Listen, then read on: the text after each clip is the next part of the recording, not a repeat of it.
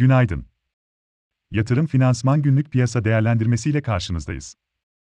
Bugün günlerden on iki Ağustos Cuma. Amerika Birleşik Devletleri'nde kritik enflasyon verilerini geride bırakan borsalar şirket gelişmelerine odaklanırken, Tesla, Amazon ve Microsoft hisselerine gelen satışlar dün endeksleri dengeledi.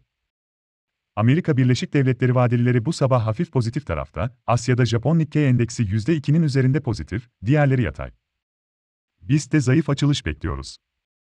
Son bir ayda yaklaşık yüzde yirmi yükselerek rekor tazeleyen BİST'te bir miktar momentum kaybı görülebilir, ancak güçlü para girişi ve hacim artışıyla yaşanan son rallinin ana trend destekleri üzerinde devam edeceğini düşünüyoruz.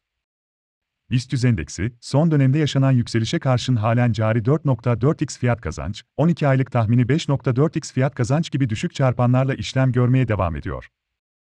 Türkiye beş yıllık C D S primlerinde gevşeme devam ediyor, ancak altı yüz kırk baz puan ile dün görülen en düşük değerlere göre bir miktar yukarıda ve güne altı yüz elli beş baz puandan güne başlıyor.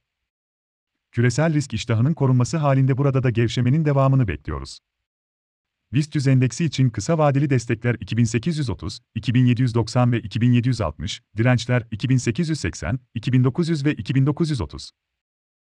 Ajandada ise içeride Haziran ayı sanayi üretimi ile Ağustos ayı Türkiye Cumhuriyet Merkez Bankası piyasa katılımcıları anketi takip edilecek. Sanayi üretiminde aylık yüzde sıfır nokta bir daralma, yıllık yüzde yedi nokta beş büyüme bekliyoruz. Piyasa katılımcıları anketinde ise enflasyon beklentilerindeki bozulmanın devam edeceğini düşünüyoruz. Seans kapanışı sonrasında ENKA İnşaat ve Halk Bankası'nın ikinci çeyrek finansal sonuçları bekleniyor.